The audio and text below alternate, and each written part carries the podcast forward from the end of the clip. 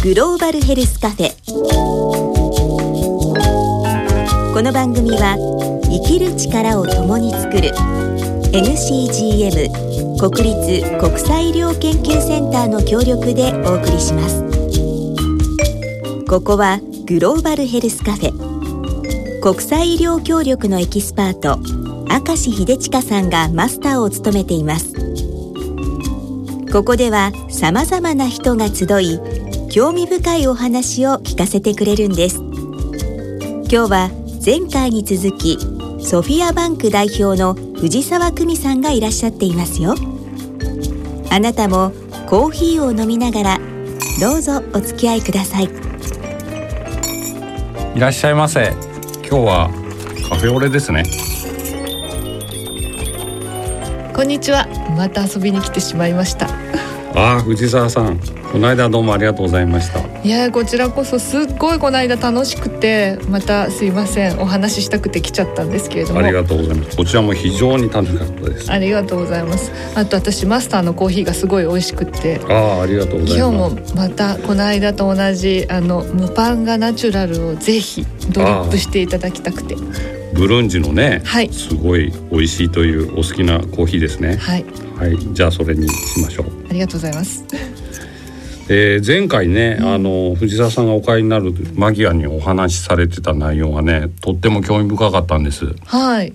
ベテランの商社マンとかグローバルで活躍してらっしゃった、まあ、方がももしかしたらあの国際医療協力とかに役立てるんじゃないかっていうあの話？あそうですね。あなんか自分の経験をね生かして、はしかもみんなの役に立つうん。っていう仕事だったらねまあやるがいもありありそうですよね。そうですよね。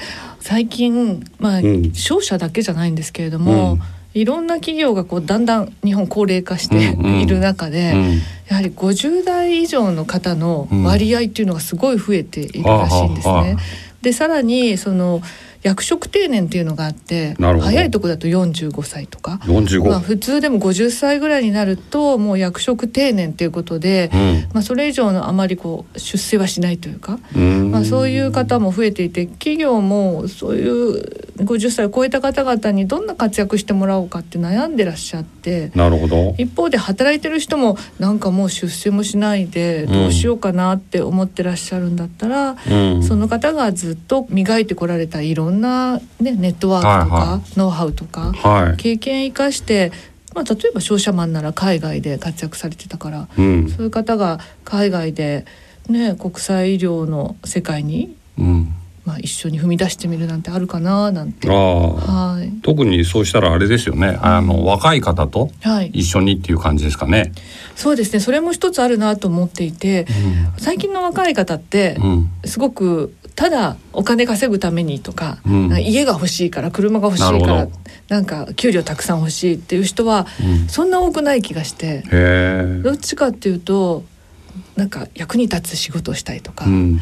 なんか人に喜ばれる仕事をしたいとか、うん。でなんで働くのかっていうのをすごく考える人が増えてる気がしてなるほど。で実はそういうことをしっかりとこう持ってらっしゃる方っていうのは意外に社会における年配の方な気がするんですよ。なるほどね。はい。う。でそういう人たちがペアを組んで例えば新しいお仕事にチャレンジすると、うんお互いに学び合えるんじゃないかな。ああなるほどね。え我々もあのなんですかねやっぱり開発途上え国っうんて言われるところに行ってるとですね、うん。まあ若い人たちを育てるうん。うっていうことはやっぱりその国の未来を作ることなんだなっていうのがすごく感じてですね、ええ。あのだからそういう意味でも日本は、うん。えーベテランの方たちが、うん。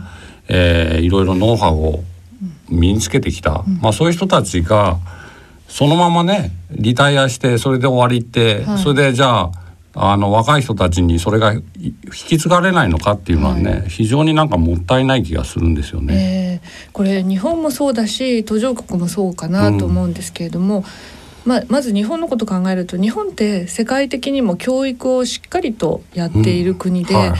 今のご年配の方々も、うん。あの他の国の同じ年の人に比べたら、うん。基礎教育をしっかり受けて、はいはい。さらに高等教育も受けた人たちなので、はい。そういう方が例えば途上国に行かれて、うん。途上国の若者たちにうん。何かを教えて差し上げることができたら、それはすごく一つのその国の人育てっていうことにもなると思うし、あ翻って日本の若者っていう観点で見ると、はいはい。あの日本の若者たちはとても忙しい日々を送っている中で、うん。やっぱり働くことの意味とかそういうことをしっかり教えてもらえないで社会人になっちゃうっていうこともあるんで、今度はちょっとゆとりを持った先輩方がそういうことを教えてくださったり。うん。同時に私日本の若者が面白いなともう一つ思うのは、うん。日本って世界で一番初めに全ての、まあ、人っていうと言い過ぎなんですけど日本の隅々にインターネットが普及した国なんですね。あそうなんですか。そう。そうするとデジタルネイティブって言われるんですけど、はいはいはい子供の頃からインターネットに接していてでそういうセンスってうんうん。先輩方ないんですよ。ああなるほどね。でそういうセンスを持った若者つまり未来の、はいまあ、社会の価値観を持った若者と、うんまあ、古き良き知識を持った先輩が一緒に途上国に行ってうん何かをするっていうのはすごく面白いしお互いなんか三者とも人育てになるっていうあかあなるほどんかそんな気がするんですよね。あの我々そのポストコンフリクトって言われてるう紛争後の国々とか行くんですけども、はい。えー私がアフガニスタンに行ってる時にですね、あの向こうの保健省の人たちとまあいろいろ協力するわけですけども、はいえーその人たちをまあ日本に呼んだ時に、ん。まあ、研修で呼ぶんですが、はい。まあ、日本の経験も話すわけですよね。うん。そうするとまあ日本も100年前は約100年前は革命戦争があって内戦、まあ、明治維新ですけども、はい。そういうのがあって50年前はまあ戦争に負けて、うん。えー焼け野原になっちゃったんだと。うん。でそういう中から今の日本はあるんですよと。はい。いうお話をしたら、まあアフガニスタンもまあ内戦というかですね。まあ、戦争の後で、えーアフガニスタンも今、まあ、国内にリソースがないと。うん。で一体自分たちは何から始めたらいいんだと、うん。そういう質問を受けてですね、はい。それで私もまあいろいろあるよねと思ってたんですよね。それでその話を、まあ、ずっとあこう胸に秘めてて、それである時その90もう今90過ぎた、ん。あのお医者さんでその先生はまあ計画研究所っていう、えーところの所長さんをやった方で、はい。今も現役で医者やってるんですけども、うん。その人におお聞きしたんです。一体何を日本はやってきたんですかって。はい。そうしたらですねその方がやっぱりその終戦後、うん。そのことをやっぱり自分で疑問に思ったらしくて当時の所長にはい。聞いたらしいんです。うん。そしたらその所長さんが曰く、はい建物を作るとか物を入れるっていうのは、まあお金出せばすぐにポッとできると。はい確かにでも人を育てるのは時間がかかると。そうですねだから今からやらなきゃいけないんだって言われたって言うんですよ。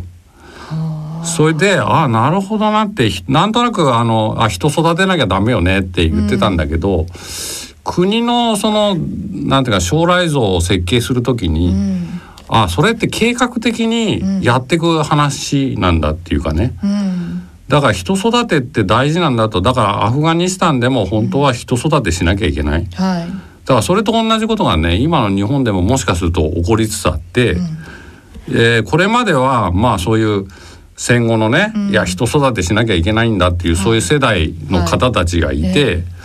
それで今の、まあ、日本にしてくださったわけですよね。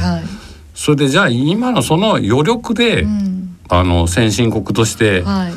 対面をた保ってるかもしれない。でもこれからはもうそういう人たちはどんどんリタイアしていっちゃって、はい。若い人たちが少ない人数で、じゃあこの国をどうするのかっていうことを考えなきゃいけない時に、うん。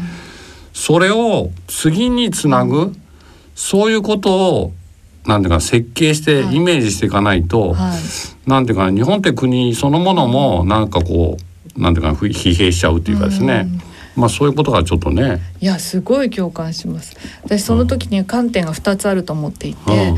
一つは先ほども申し上げたように日本ってすごく今のもあの成人をした若者でも子供の頃からインターネット使っていて、あかつものすごい高齢社会なので、うんもう7080の方でもお元気だったりして、でこの方々ってまさに先ほどの大戦で焼け野原になった日本を知っている人たちで。はいはいはいこの2種類のタイプの人が同時に生きてる国って非常に珍しいと思うんですよ。なるほど。大切なそのの焼け野原から復興する時の、うんうんまあ、いろんな哲学だったり、うんうん社会の姿だったりを知っていて、働く意味を知っていて、うんうん同時に最先端のあの価値観が生まれる IT のことを知っている、うんこの異なる人たちが同時に社会にいて力を合わせたり知恵を交わしたりして何かを生み出してきたらきっと世界に貢献できる未来と過去の良い部分をミックスした何かを生み出せるんじゃないか。だから日本ってすごい役割を今はあはあ持っている気がうん。するんですね。なるほどね。なのですごいチャンスがある。うん。という一方で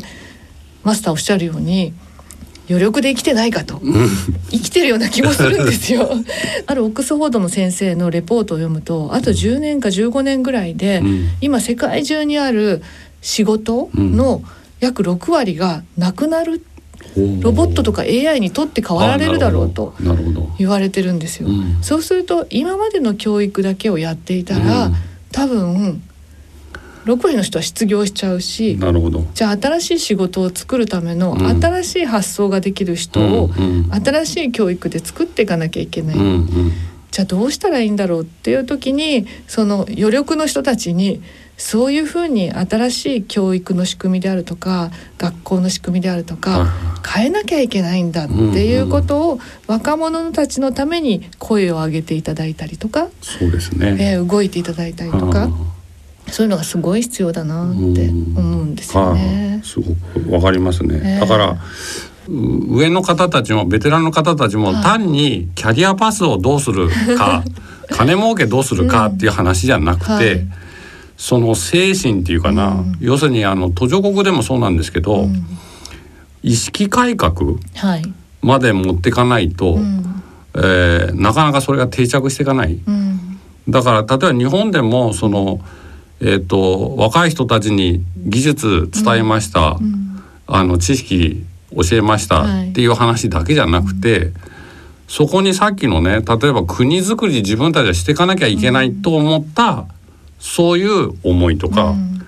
あるいはそのことで国の将来を作るんだうん。あるいはそれをまあよくより良くしたいんだっていうようなね、まあ国だけじゃなくて世界なのかもしれませんけども、そういったマインドまでうん。なんか伝えるっていうかですね、うんなんかそうしていかないとなんていうか薄っぺらな話になっちゃうようなね。そうですよね、うん。多分その戦後から復興された方って新しい日本を作るとか、はいはい地域を作るとか、すごく考えられたんだろうと思うので、そういうのをまあえー途上国や新興国でっていうので、ああの時の自分を思い出すみたいなことはあるかもしれないんですけど、ちなみにこの国立国際医療研究センター、はい。さんがそういう、まあ、ポストコンフリクトの国でうん。そういうことを取り組んでいく時の、まあ、人うん、どうやって育ててらっしゃるの、そうですね。え現場に、うん。まあ経験者として最初に行くっていうのもありますし、あとやっぱり現場でなんていうかな学んだくっていう部分がやっぱり強いですよね。うん。ただやっぱりあのほったらかすっていうよりは、そこにこうなんていうかいつもフィードバックできるようにするとかですね、うん。あの私もなんかアメリカに留学した時に、はい。オランダ人の友達に言われたんですけども、あの泳ぎを泳ぎあのし覚えたかったらまず海に入んなきゃなっていう。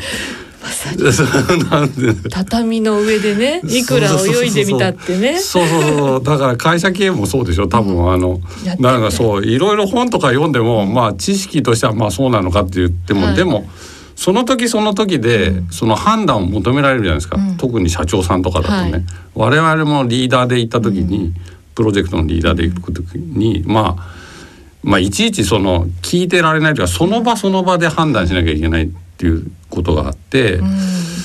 まあ時に間違うかもしれないけど、うん。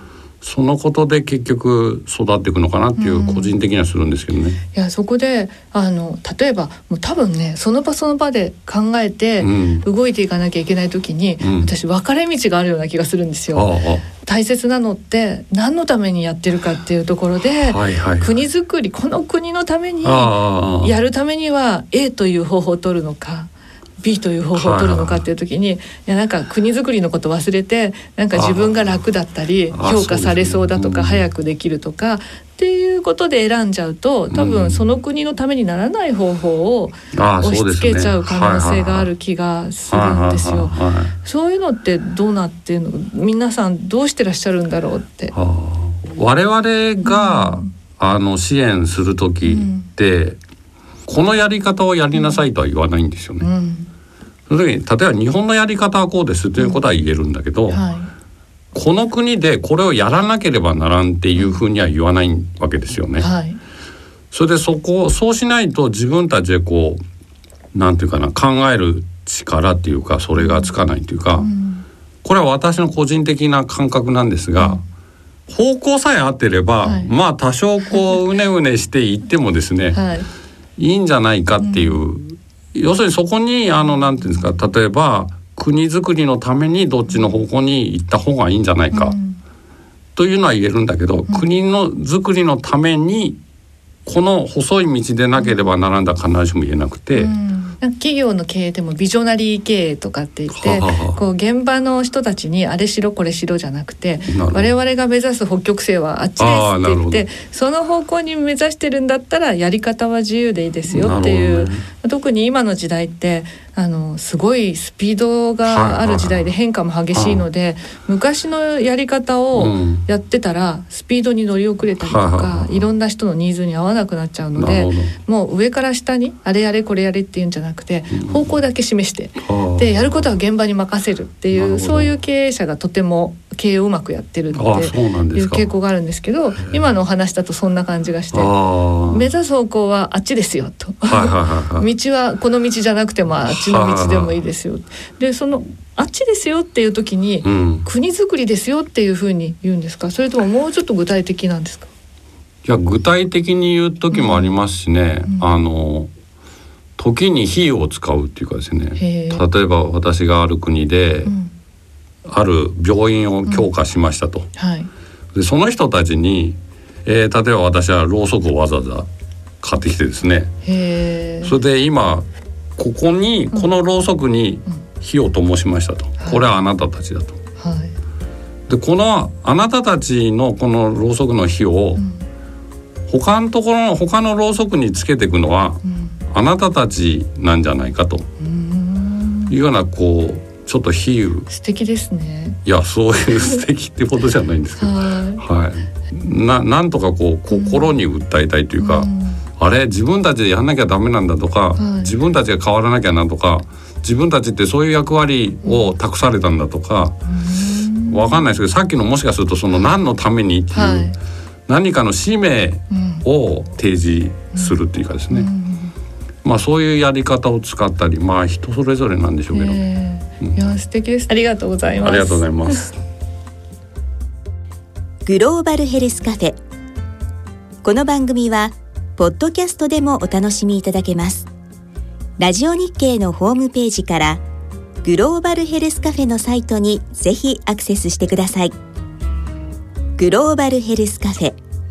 この番組は生きる力を共に作る NCGM 国立国際医療研究センターの協力でお送りしました。